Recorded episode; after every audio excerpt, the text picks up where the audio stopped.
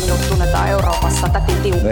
en, en muista kyllä, en muista tällaista. Että En ollut näitäkään muistiota pyytänyt. Ja ne tulivat yllätyksenä. Suomen tilanne on poikkeuksellisen vakava. Tuli iso jytty! Hyvää päivää radion kuulijoille ja hyvää päivää Samille. Päivää Tuomas. Olitko pelaamassa sulkapalloa, kun hallitusohjelma julkistettiin? Ja, suunnilleen, joo. joo. No niin. Asiat on ollut siinä mielessä sitten normaalisti ja hyvin. Kyllä. Mikä sulle jäi ensimmäisenä mielipiteenä mielikuvana hallitusohjelmasta? Nyt Antti Rinteen hallitus on saanut aikaan sinänsä merkittävimmän asiakirjansa. Aika, äh, se mikä jäi mieleen on se, että isot asiat on hämärän peitossa, paljon kauniita sanoja, paljon toistoa, siinä kahdessa, noin 200 sivussa sen olisi pienellä editoinnilla voinut laittaa sataan sivuun sen koko ohjelma. Ihan varmasti. Sehän on näillä, kun tehdään viiden hallituspuolueen kompromissiohjelmaa, niin niillä on tapana vähän venyä kyllä hyvinkin pitkälle. Toki Juha Sipilällä, jos oli vain kolme puoluetta, niin sillä oli myös kyllä niin kuin muistaakseni liitteinen päälle 200 sivua. Mutta mulla on semmoinen olo, että näistä varmaan hallitusneuvotteluista suurimpana voittajana ulos käveli keskusta. Miksi näin? Siellä oli keskustalle selkeästi niin monta semmoista keskustalle niin tärkeää asiaa, mitkä oli saatu kirjauksiksi ja niin monta heille isoa voittoa. Että siellä on ihan varmasti lähdetty siitä, että tämä on nyt se viimeinen taisto ja nyt pitää saada ihan kaikki, ka- ihan kaikki sinne ohjelmaan. Että Siellä oli nyt esimerkiksi... Ennen kaikkea rahat. Ennen Makeran pääomitus 100 miljoonaa. Kyllä, Sato siis korvauksiin lisää ja kaikkea mahdolliseen. kokonaisuudessaan noin 450 miljoonaa, sitten nyt tuli maataloudelle erilaisia tukimuotoja, rahamuotoja lisää. Ja sitten siellä oli lisäksi tämmöisiä, että siellähän turpeen, polttamisesta, turpeen polttaminen sai lisäaikaa, turkistarhaamiseen ei puututa. Se, mikä mua jäi siinä kiinnostamaan, oli se, että siellä jos mietitään, että mitkä olivat tämmöisiä puolueiden signature-tavoitteita, niin siellähän nyt oli, niin kuin Demareilla oli tämmöinen työmarkkinoiden niin kuin työmarkkinajärjestövetoinen valmistelu. Kolmikannan paluu. Kyllä. Vasemmistoliitollehan siellä oli tämä aktiivimallin purkaminen ja tavallaan tämmöinen niin kuin, Mutta sekin on sillä ehdolla, että löytyy jotain muuta, joka on mm. yhtä vaikuttavaa. ja keskustalla, keskustalla taas sitten oli tämä selkeästi tämä maatalouspainotus, RKP sai Ruotsin opetuksen ylioppilaskirjoituksiin takaisin, mutta sitten mua jäi kiinnostaa, että mikä vihreillä, että jos vihreillä tavallaan se, mitä Pekka Haavisto ensimmäisenä... Sai ulkoministerin paikan. Ne sai ulkoministeripaikan ja se, mitä Pekka Haavisto ensimmäisenä esitteli Oodissa, oli tämä tiekartta hiilettömään Suomeen. Niin mua jäi vähän kiinnostaa, että jos tämä oli se, mikä saatiin, niin tämä ei ole kyllä ihan kauhean paljon. Onko tuo nyt ö, ilmastopoliittisesti kunnianhimoinen? On se kunnianhimoinen, mutta siinä ongelmana on siis se, että se on, eri, se on erittäin kunnianhimoinen vuodelle 2032 valittavalle hallitukselle. Niin. Niin. siellä on hirveän paljon tämmöistä, niin kuin siellä tehdään tiekarttaa, siellä on hirveän paljon tulevaisuuteen sijoittuvia niin kuin tavoitteita ja tämmöisiä, mutta siellä on aika vähän tämmöisiä käytännön toimia. Ja esimerkiksi tosiaan se, mikä siellä ympäristöpuolella erityisesti sanotaan, on se, että turpeen poltto saa jatkua. Niin tämä on, tätä on varmaan väännetty ja tämä on kyllä vihreillekin vähän kipeä paikka, vaikka sitä ei paljon puhuta. Mutta onhan tämä nyt uskomatonta, että puolue, joka kokee historiansa suurimman vaalitappion, niin äh, saa suuremman kädenjäljen kuin mikään puolue pitkään aikaan missään hallituksessa ja Kyllä. vielä erittäin hyvät ministerin salkut. Joo, Kepu sai hyvät ministerisalkut, vihreätkin sai. Mä olin vähän jopa yllättynyt siitä, että vihreiden tuleva puheenjohtaja Maria Ohisalo otti sisäministerin paikan. Mä olisin kuvitellut, että hän olisi ottanut ympäristöministerin paikan, mutta kun valta on tarjolla, niin sitä pitää ottaa, mikäpä siinä. Ei se sillä huono, huono ratkaisu varmaankaan sekään ole. Ja sitten mä oon tyytyväinen itse asiassa pitkästä aikaa siitä, että opetusministeri tulee jostain muusta kuin SDPssä tai kokoomuksesta. Et Vasemmistoliitosta, nyt, joo. nyt se on vasemmistoliiton Li Andersson, ja tämä on semmoinen... Mutta huomasitko, että vasemmistoliitto otti tällaiset niin kuin, äh, jakoministereiden salkut? Joo. Eli sellaiset, missä niin kuin lähinnä äh, lisätään, äh, siis jaetaan kivaa, jaetaan rahaa. Hmm. Ja kun hallitusohjelma vielä mahdollistaa sen, niin ihan täydellistä. Joo, ja yleensä ihmiset ei välttämättä muista sitä, mutta opetusministerin salkkuhan on semmoinen, että se mahdollistaa, tai siinä on itse asiassa yllättävän paljon tämmöistä budjetisesta harkintavaltaa, mm.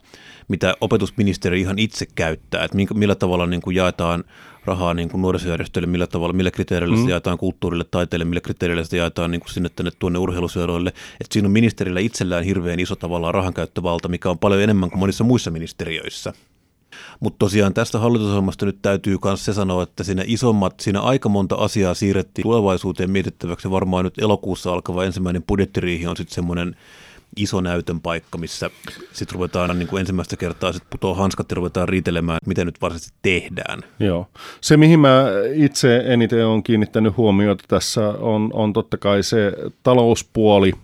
Tämän hallituksen talous on elvyttävä, sitten jää nähtäväksi, että onko se oikea-aikaisesti elvyttävä vai ei. Ja siellä on mielenkiintoisia perälautoja myöskin sen suhteen, että e, miten näitä menolisäyksiä voi käyttää. Mun mielestä ne on älykkäästi kirjattu sinne.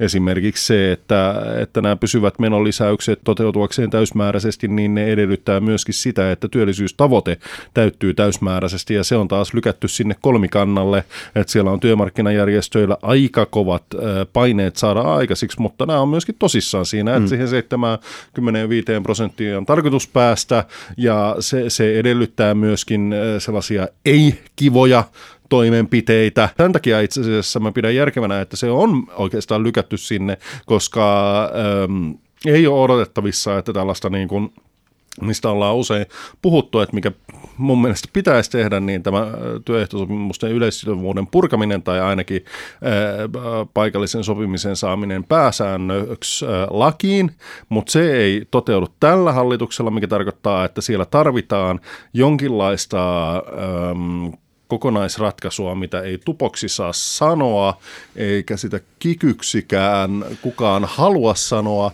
Mutta sitä voidaan sanoa tapauksessa... vaikka palkka-ankkuriksi kuten tähänkin no niin, asti. sanotaan niin kuin... palkka-ankkuriksi, se siellä tarvitaan, ja jos ne sellaisen saa niin kuin todella, todella maltillisen, eli että, että taulukko palkkaratkaisut yleisesti kaikkialla, myöskin julkisella sektorilla, mikä, mikä antaa sitten niin kuin pelivaraa sinne julkisiin menoihinkin, niin jos sellainen saadaan ja sellainen on vähän niin kuin pakko saada, niin se antaa niin kuin sen tarvittavan kilpailukykyjouston elinkeinoelämälle ja, ja tota, sen kautta niin työllisyystavoitteen saavuttaminen on mahdollista. Mutta siis aika paljon siellä... on niin kuin jätetty tulevaisuuteen. Tämä hallitusohjelma ja, ja nämä luvut, mitä siellä on, ne ei itsessään ratkaise vielä yhtään mitään. Mm. STTK Antti Palollahan kyllä väläytti jo sitä, että me voitaisiin jossain kohtaa AY-liikkeenkin puolella miettiä esimerkiksi ansiosidonnaisen päivärahan mm. jaksottamista vähän toisella tavalla kuin mitä nykyään, mikä on aikaisemmin ollut semmoinen hyvin, hyvin tarkka asia AY-liikkeelle. Tähän ei pureta.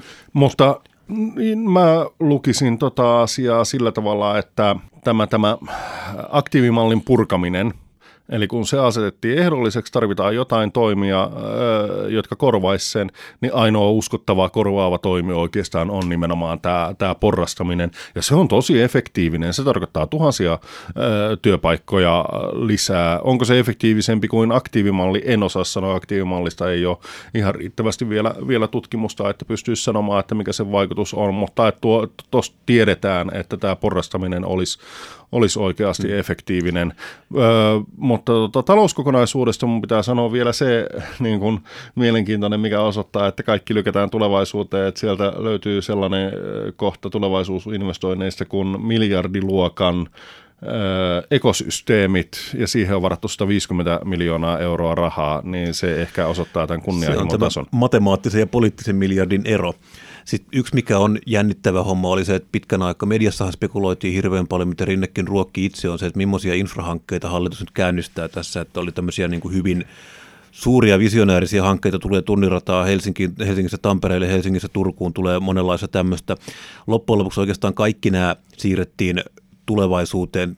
Hallitus ei ole vielä sitoutunut tekemään yhtä ainutta infrahanketta. Paljon lykätään, paljon on epäselvää. Oikeastaan vasta äh, syksyllä julkaistava julkisen talouden suunnitelma kertoo sen, mitä oikeasti aiotaan. Mä ymmärrän, että kaikkea ei haluta kertoa julki, mutta mä oon vähän pettynyt siihen tapaan viestintään, että jos viimeinen edellinen hallitus kompuroi viestinnässä, niin kyllä tämä Antti Rinteen hallituksen heti alkuun näytti siltä, että onpa hienosti neuvoteltu ja älykkäästi neuvoteltu, mutta sitten taas lähdetään viestinnässä kompuroimaan. Eli tämä kuuluisa liite 12, missä on tulevaisuusinvestointien detaljit, niin se on alkuun pimitetty ja, ja paljon kuuluu selittelyä siitä, että ei tässä ole tarkoitus pysyvästi menoja lisätä. Come on, niin kuin ketä nämä uskoo huijaavansa, on hölmöä kansalaisia viilata linssiin, kun kyse on periaatteessa siitä, että menojen tasoa pyritään lisäämään kahdella miljardilla vuositasolla yhden miljardin sisään ei sekään vielä ole katastrofi. Valtioomaisuuden myyminen on ihan järkevää, joo, voisi olla ehkä enemmän infraan kiinnittyvää, mutta tota, pidemmän päälle sen kannalta, että tämä hallitus oikeasti pitäisi tai saisi jonkinlaisen suosion, niin suosittelisin olemaan rehellinen ja avoin alusta saakka. Hyvä. No mutta me menemme sitten eteenpäin.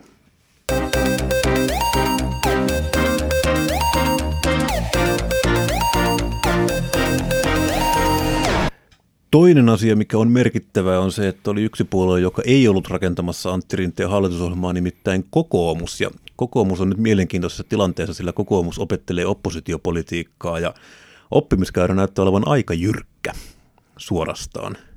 Joo, viimeksi kokoomus on ollut oppositiossa äh, Anneli Jäätteenmäen ja Vanhasen ykkösen aikana silloin 2003-2007, eli 12 vuotta sitten aika harva siitä eduskuntaryhmästä on nähnyt oppositiopolitiikkaa ja nyt ollaan tosiaan sellaisessa osaan ja opettelen moodissa. Ei se nyt kauhean vakuuttavalta se kokoomuksen oppositiopolitiikan alku toistaiseksi näytä, että siellä on esimerkiksi arvostellaan valtioomaisuuden myyntiä. Paula Risikko totesi, että lypsävää lehmää ei kannata myydä. Aikaisemmin kokoomus on lämpimästi kannattanut valtion omaisuuden myyntiä, niin, niin se, se ei lisää kauheasti uskottavuutta, että siinä vaiheessa, kun hy, hypätään oppositioon, niin ollaan itsensä kanssa täysin eri mieltä. Kyllä, no samahan mehän kävi Arto Satosella, joka on Twitterissä voimakkaasti taas arvostellut hallitusohjelmaa siitä, että asuntolainojen korkovähennysoikeutta leikataan, ja tämä on taas semmoinen asia, mikä tämän leikkurin poistaminen on ollut kokoomuksen ohjelmissa pitkään. Että se leikkuri... kokoomuksen vero-ohjelmassa. Niin kyllä. Se on, Ennen vaaleja. Kyllä, ja tämä leikkuri on myös, tämä leikkurin määrittäinen poisto on semmoinen, mikä on ollut itse asiassa viimeisellä kahdella hallituksella, niin kuin, sitä on tehty pikkuhiljaa kaiken aikaa, koska kyllä. se on vääristää jonkun verran asuntomarkkinoita, ja tämä on ihan järkevä asia, mutta tosiaan se, että nyt tämä, tässä kohtaa tämä siirtyy pikavippiyhteiskunnaksi ja ongelmaksi se, että kun sitä tekeekin sitten joku toinen puolue, niin tämä on vielä, tästä tulee nyt kyllä jännittävä, jännittävä paikka kokoomukselle ja siellähän nyt tosiaan Jaana Pelkonen, kansanedustaja Jaana Pelkonenkin ehti jo huutamaan, että missä ovat hallituksen teot. Ja tämä tapahtui noin 14 tuntia sen jälkeen, kun hallitus oli niin kuin Mäntyniemessä nimitetty toimeen, niin tätä nyt vähän voisi olettaa, että koska on ihan varmaa, että hallitukselle syntyy, tai on varmasti kritisoitavaa tässäkin hallituksessa, ja semmoinen no. järkevä oppositiopolitiikka perustuu paitsi kyllä niin kuin vetävää retoriikkaa, niin myös tämmöiseen todellisuuteen. Kyllä sekin tarvitaan siellä, että ei sitä voi ihan sillä tavalla tehdä, että nyt ammutaan aivan kaikkea, mikä vaan koskaan tulee eteen ja sitten no. toivotaan, että joku osuu. Mutta siis yksi asia, mikä tuossa näkyy, niin on, on se, että kyllähän puolueessa kun puolueessa on erimielisyyttä asioista ja silloin kun mennään oppositioon, niin silloin varmasti kansanedustajat kokee, että nyt vihdoinkin on aika sanoa sitä, mitä itse olen aina ollut mieltä, kun ei tarvitse sitä hallitusta tukea. Esimerkiksi tuo asuntolainojen korkovähennysoikeus, se on ollut kokoomuksessa sillä tavalla kiusallinen kysymys, kun se on kokoomuksen äänestäjille ollut, eh, varsinkin silloin kun korot korot on ollut vähän korkeampia, niin todella merkittävä asia. Se on ikävää monelle, että siitä poistetaan. Nykyisessä korkotilanteessa, joka todennäköisesti tulee jatkumaan, niin tota, Sillähän ei ole mitään merkitystä. Niin, sillä ei ole enää mitään merkitystä. Nyt on just oikea aika purkaa se, mutta kyse on ihan siitä, että joillekin se on... Äh, tunteenomaisesti edelleen ö, tärkeä asia ja siihen Satonen pyrki tuossa vetämään. Sitten taas tällainen valtion omaisuus ja, ja ö, lypsylehmä, vertauskuva, niin voin hyvin kuvitella, että se uppoaa Pohjanmaalla ja voin hyvin kuvitella, että kokoomuksesta löytyy myöskin niitä, jotka on sitä mieltä, että ei pitäisi myydä, ja jos vähän niin kuin ehkä hakee, mitä tässä risikko on saattanut tarkoittaa, on se, että kun myydään omaisuutta, niin sitä ei pitäisi ehkä käyttää juokseviin menoihin, vaan mieluummin ää, infrainvestointeihin, silloin se olisi järkevää, mutta että nyt kun tämä ei enää toimi sillä tavalla oppositiossa koordinoidusti se mielipiteen muodostus, niin äh, silloin siitä alkaa muodostua tällainen varpusparvi, missä niin kun ajatukset sinkoilee sinne sun tänne, mutta jos haluaa, että oppositiossa niin puolueesta tulisi suurin puolue, niin silloin kannattaisi miettiä vähän sitä yhtenäistä viestiä, mutta siihen ei ole ehtinyt, koska tämä, tämä oppositioasema tuli kokoomukselle hyvin yllättäen ja shokkina. Joo, tämä on juuri kiinnostavaa on nähdä nyt se, että miten tuo opposition sisäinen dynamiikka nyt asettuu sitten, että oppositiopuolueesta kahdesta isosta perussuomalaisesta kokoomus on kuitenkin kohtuullisen saman kokoisia, että sinne selkeästi semmoista opposition, niin pääoppositiopuolueet ei vielä ole nähtävillä, ja se on nyt vähän niin kuin jännittävää nähdä, että mihinkä suuntaan se lähtee asettumaan. Toinen asia, mikä varmaan tätä vähän jopa lietsoo, on se, että edelleenkin iltapäivälehtien, varsinkin kolumnistien paha mieli ei ole vieläkään helpottanut tästä hallituksesta. Se on, mä oon jonkun verran vähän ihmetyksellä seurannut sitä, että miten paha se mieli voi ollakaan ja miten jopa ihan Sitä asiatonta. paha mieli. Sitä miesten paha mieli, jopa tämmöistä niin kuin varsin asiatonta käyttäytymistä on niin kuin kolumneissa, mikä on sillä okei se on niin kiusallista, mutta siinä on myös tämmöinen niin tietty vaarallisempi puoli on sit se, että mitä sitten jos tämä hallitus tekee jotain, mistä sitä pitäisi oikeasti kritisoida ja pitäisi oikeasti käyttää sitä neljättä valtiomahtia. Jos kaikki paukut on nyt jo tähän mennessä ensimmäisen viikon ja hallitusneuvottelujen viimeisen neljän viikon aikana käytetty täysin älyttömään huutamiseen, niin mitä sitten tehdään siinä kohtaa, kun pitäisi oikeasti käyttää Ministereiden sitä? ulkonäöstä ja kaikenlaisista. Niin. Tai sitten niin mennään sit siihen, että siellä nyt huudettiin, käsittääkseni talouselämästä huudettiin jotain kuin Pohjois-Koreaa, että tämä yleisökysymyksiä kysyi siis tosiaan Greenpeaceista syyllistä ja joku kansalainen, niin tämä oli kuin Pohjois-Koreassa. Täytyy sanoa, että mä oon aika vakuuttunut, että Pohjois-Koreassa ei pidetä tiedonantoja hallitusohjelmasta, eikä niissä ainakaan Minusta kysytä yleisökysymyksiä. Pohjois-Koreassa ei ole Greenpeacea. Eikä sillä ainakaan ole Greenpeace kysymässä hallitusohjelmasta. Tai sitten niin kuin Seppo Varjuksen eilinen kolumni, missä tosiaan niin kuin Maria Ohisaloa verrattiin Game of Thrones-hahmoon ja jääkuningattareksi ja keskityttiin niin kuin lähinnä hänen ulkonäköönsä ja siitä toimittajille no tulleisiin mielipiteisiin. Niin Mutta on... toisaalta on sitä niin kuin ollut, ollut ennenkin myös sitten. On sitä ollut ennenkin, mutta tavallaan siinä on se, että mitä, mm. niin kuin, et, ei, ei näin pidä silti toimia. Medialla se on halpaa journalismia ja meiltä kääntyy varmasti molemmilta peukku alas sen tyyppiselle journalismille, koska on oikeasti nyt jo hallitusohjelmassa sellaisia asiakysymyksiä ja, ja rahojen kohdentamista, joita pitäisi kyseenalaistaa. Toimittajien pitäisi ahkerasti ja tarkkaavaisesti lukea koko sitä 200 sivusta nivaskaa ja etsiä sieltä ja miettiä ja kysyä asiantuntijoilta, että onko tämä järkevää. Sitten vielä täytyy vielä tässä kohtaa, kun puhutaan vähän oppositiosta, niin vedän takaisin aikaisempaa arvioitani siitä, että mä luulin, että meille tulee vasenryhmä uudestaan, mutta mä luulen kyllä, että Vasemmistoliiton jäsenäänestyksen tulos hallitukseen menosta oli niin murskaavan ylivoimainen, että siinä mä luulen, että Yrttiaho ei kyllä niin kuin rupea perustamaan omaa ryhmää. Jos 97 prosenttia vasemmistoliiton jäsenistä äänestää hallitusohjelman puolesta, se tarkoittaa sitä, että siellä on 300 jäsentä, mitkä on äänestäneet sitä vastaan. Mm. Ja on kyllä se, hänkin osaa laskea, vaikka hän on aatteen ihminen ja se aate ei välttämättä ole vasemmistolaisuus, niin kyllä hän osaa laskea, että tämmöisellä kannatuksella ei kannata lähteä nyt kikkailemaan välttämättä omaa ryhmää. Mm. Sisäistä oppositiota Yllättävää kyllä ei tällä kertaa näyttäisi syntyvään vasemmistoliittoon, vaan se näyttäisi syntyvään keskustaan, mikä sekin on, ja sen, ja sen opposition nimi on Mikko Kärnä.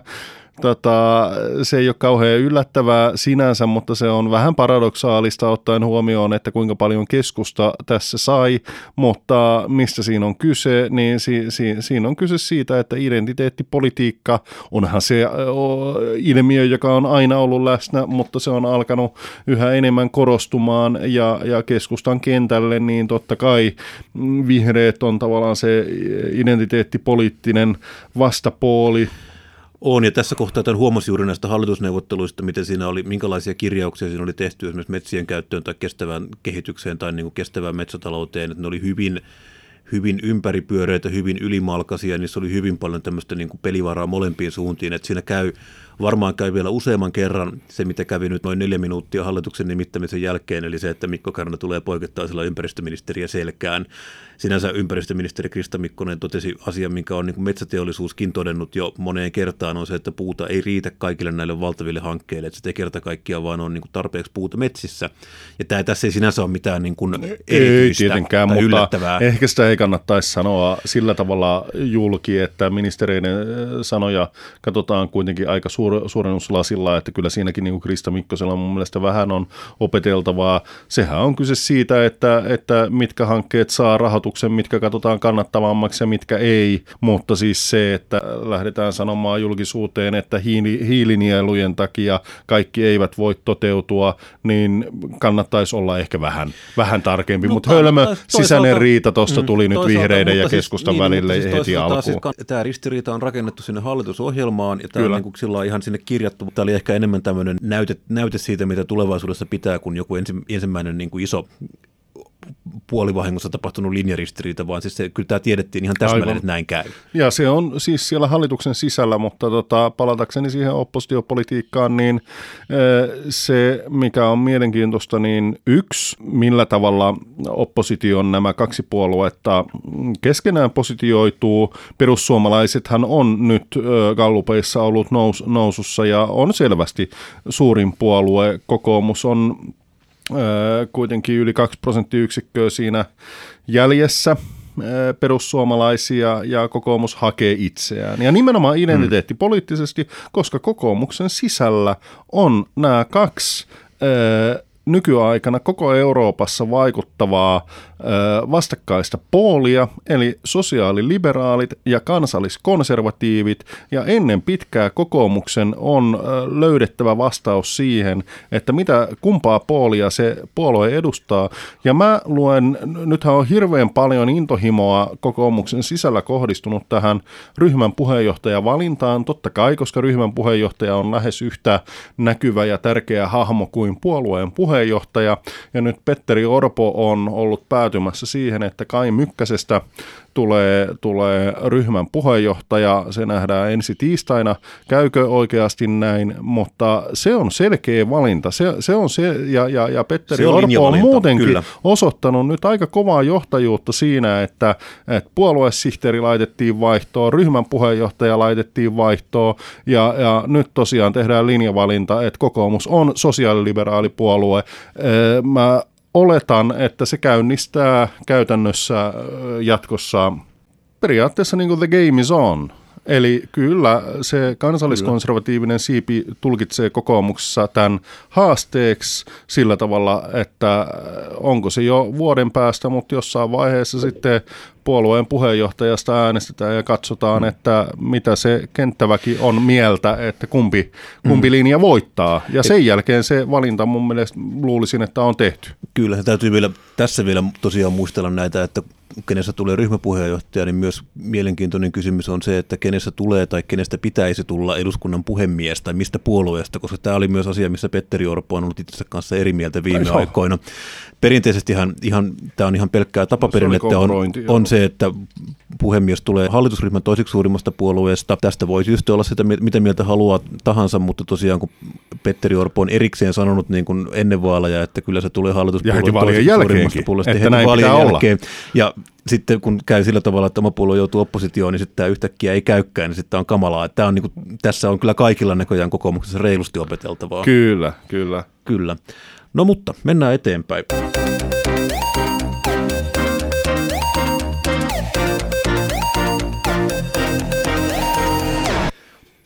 Politiikkaa on siis myös muuallakin kuin Suomessa. Tässä viime aikoina olemme käyneet läpi taas kerran eurovaalit. Taas kerran Britannia on lähes eroamassa EUsta ja uutta europarlamenttia valitaan ympäri Eurooppaa. Sami, seurasitko eurovaaleja?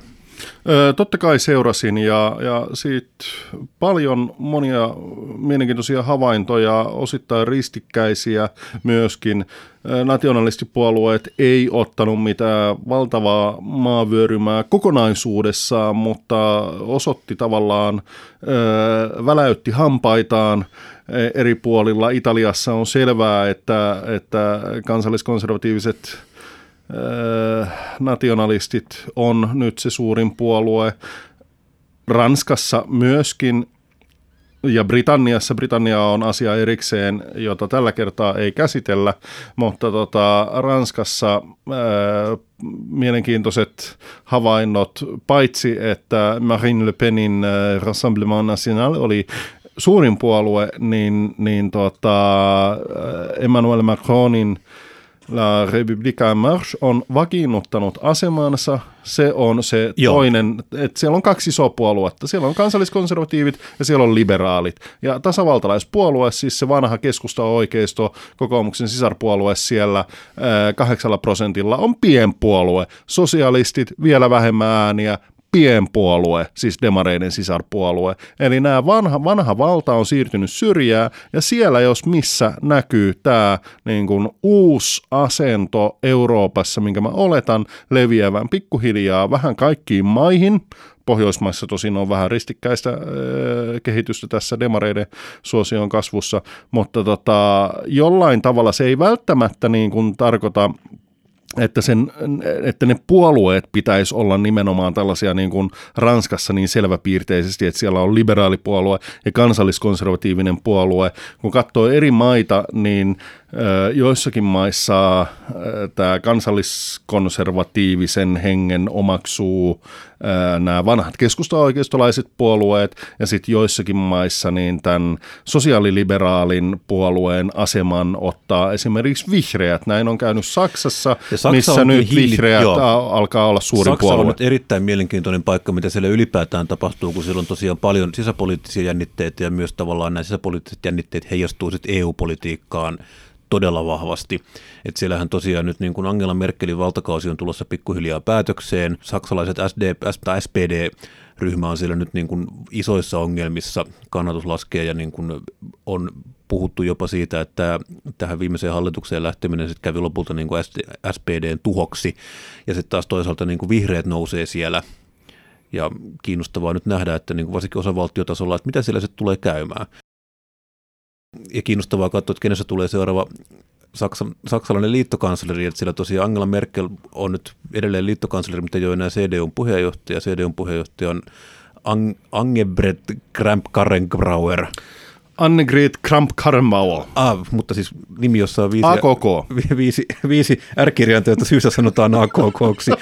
Ja on, hän ei ole välttämättä yhtään sen niin valovoimainen hahmo, ja tota, on kiinnostavaa nyt nähdä, että mitä siellä tapahtuu. Et tämmöinen yleinen konsensus ennen eurovaaleja oli se, että nationalistit perustaa valtavan ison blokin, joka tuhoaa koko EUn. Ja sitten sen jälkeen yleinen konsensus oli se, että vaara onkin ohi, että näin ei suinkaan käynyt, että sitten niin kuin, että niin sanotut tolkun voimat voitti kuitenkin sitten eurovaaleissa. Mm. Musta nämä molemmat tulkinnat on niin pikkusen mm. vähän vääriä.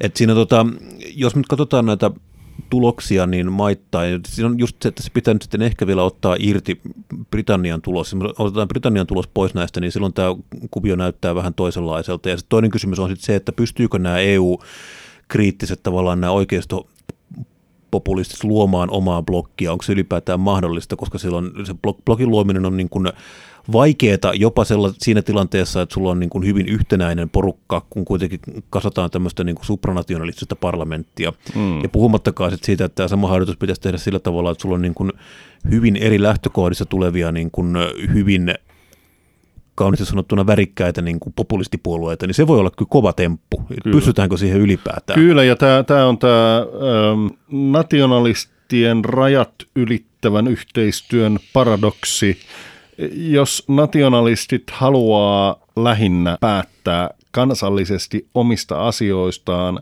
ja luoda selkeät rajat sille, että ylikansallista päätöksentekoa lähtökohtaisesti ei hyväksytä, niin silloin on aika vaikeat lähtökohdat tehdä kansainvälistä yhteistyötä nationalistien välillä. Mun mielestä se on ollut niin kovin mielenkiintoinen tämä, tämä nationalistinen kansainvälinen verkosto, joka niin viestinnällisesti on ollut erittäin tehokas, jos ottaa huomioon, että miten tällainen hahmo kuin Steve Bannon Breitbart julkaisun entinen päätoimittaja ja entinen Donald Trumpin avustaja on kiertänyt kaikissa Euroopan maissa luomassa tätä nationalistista internationaalia. Mä oon hyvä, hyvin epäileväinen sen suhteen, että Mä se luulen, pidemmällä että se aikavälillä voi toimi. onnistua. Joo, joo, Just kun siis niin. on just siis, mä kuvittelisin, että eurooppalainen, eurooppalaisten maiden nationalismit lähtee niin eri perinteestä kuin mitä tavallaan tämmöinen yhdysvaltalainen niin kuin oikeistopopulismista lähtevä nationalismi. Jos sä tuut niin kuin kansankiihottajana Yhdysvalloista kertomaan tänne, että miten homma pitää tehdä, niin se on jo sinällään niin kuin vähän huono lähtökohta, jos sä yrität rakentaa jonkinlaista tämmöistä niin kuin pan-eurooppalaista populistikoalitiota. Mä en usko, että se onnistuu ylipäätään siinä, ja mä myöskään en tavallaan pidä tästä, niin kuin, no paitsi että en pidä Bannonista, niin mä en myöskään pidä tästä hän niin kuin semmoisesta aurasta, mikä hänen ympärillään leijuu, että hän on nyt tavallaan tämmöinen niin kuin suuri guru tai tämmöinen suuri populistinen Jeesus, joka nyt Se on yhdistää vähän kaiken. Voldemort. Niin, mutta siis se, että kun onko hän nyt sit sitäkään, että kun hän on niin kuin kenkää saanut, edust, kenkää saanut presidentin avustaja, jolla, ei ole niin kuin, jolla on oma TV-kanava ja siinähän se nyt sitten oikeastaan onkin. Niin. Et onko se nyt sitten muuta. Mielenkiintoista on sitten on vielä muuten näistä katsoa sit se, että Suomessahan nyt niin kun SDP pääsee valitsemaan komissaari, SDP on valinnut komissaarikseen Jutta Urpilaisen, joka nousee, nousee Siis Antti Rinne on valinnut. Antti Rinne, kyllä. Ja syrjäyttänyt Eero Heinäluoman. Se oli Kyllä tässä on varmasti, johtajuutta. kyllä, kyllä, ja tässä on varmasti myös jonkinlaisia niin kuin SDPn sisäisiä jännitteitä, mitä tässäkin nähdään, ja osittain myös varmaan liennytyksiä siitä, mitä nähtiin Seinäjoen puoluekokouksessa monta vuotta sitten, kun Antti Rinne syrjäytti Jutta Urpilaisen, tämä saattaa olla jonkinlainen tämmöinen kädenojennus tai retribuutio, mutta myös mä kuvittelisin, että Antti Rinteen elämä muuttuu paljon helpommaksi, jos Jutta Urpilainen ei ole eduskuntaryhmässä tai ei ole, ei ole kotimaan politiikassa, vaan on kaukana Brysselissä. Kyllä, kyllä. Nationalistipopulistien suhteen, niin se, mikä nimenomaan nähdään tässä joidenkin maiden öö, nationalistien vahvistuvassa asemassa, niin öö, se, että ne muodostaa keskenään sen vastapuolin taas näiden toisten voimien, ö, eli siis sosiaaliliberaalien voimien suhteen. Miten sä näet, että miten tämä dynamiikka voi Suomeen heijastua? jos populistit tai tämmöiset niin oikeisto, oikeistoblokki saa kasattua itsensä ja ne saa jonkun tämmöisen erittäin toimivan yhteistyön, niin sitten sillä voisi olla vaikutuksia, mutta kun tätähän, tähän nyt ei varsinaisesti ole py- pystynyt edes EPP tai ALDE, mitkä on kuitenkin näitä niin kuin isoja vakiintuneita ryhmiä, niin mä pidän erittäin epätodennäköisenä, että siitä tulisi mitään Pohjoismaiden neuvostoa kummallisempaa. Mutta tuossa on itse asiassa se, että kun katsoo eri maissa kehitystä ja nimenomaan tämä, Saksa-esimerkki, joka, äh, joka kiinnostaa, niin sen ei tarvitse olla loppujen lopuksi nämä nationalistiset, populistiset puolueet, jotka sen ö, kansalliskonservatiivisen eetoksen ottaa haltuunsa. Ö, Saksassa on Ei, nähty jo se, että Tanskaa. CSU, Bayerin, ö, CDUn sisarpuolue, niin on hyvin vahvasti mennyt niin kuin samaan suuntaan kuin mitä AFD Saksassa on. Mm. Ja CDUssakin on ristivetoa, ennen kaikkea CDU-nuoret on ollut hyvin kriittisiä tätä ää, CDUn nykylinjaa vastaan. Annegret Kramp-Karrenbauer teki ison kompuroinnin, kun hän lähti vaatimaan YouTuben ähm, rajoittamista Se oli yhden erikoinen- punavihreän Se oli erikoinen, tubettajan erikoinen takia. liike. Aivan se oli typerää. Ja Saksassa liike. niin kun, äh, Tämä on tava- erittäin iso tabu. Tämä, tavallaan, tätä on niin kuin, en, en lähti saksalaisena poliitikkona tämmöistä niin. esittämään, eli olisi niin todella painavia syitä. Mutta tosiaan, siis, joo, siis tämä on ihan totta, siis tämä agendasiirtyminen, jos katsoo, miten tosiaan Tanskassa tapahtui, että siellähän pidettiin parlamenttivaalit joo. noin viikko takaperin, ja siellä tämä oikeistonationalistinen Folkepartiet koki ison, ison mm. vaalitappion, ja varmaan itse asiassa isoin syy oli se, että he olivat tavallaan tulleet valmiiksi siinä suhteessa, että kaikki puolueet oli omaksuneet heidän Niin, tämmöisen... jopa demarit niin on kuin- maahanmuuttokriittinen. Jopa demarit hyvin tämmöisen Joo. maahanmuuttokriittisen agendansa, jolloin jälkeen heillä ei ollut enää mitään tilausta. He, Aivan, heillä ei ollut enää aivan. mitään tämmöistä omaa. Ja, ja näin mä epäilen, että, että aika monessa maassa tapahtuu. Itse asiassa kiinnitin huomiota tuossa ennen Suomen eduskuntavaaleja jo, että, että Jussi halla eräässä videossa sanoi, että, että tämä on heidän tavoitteensa.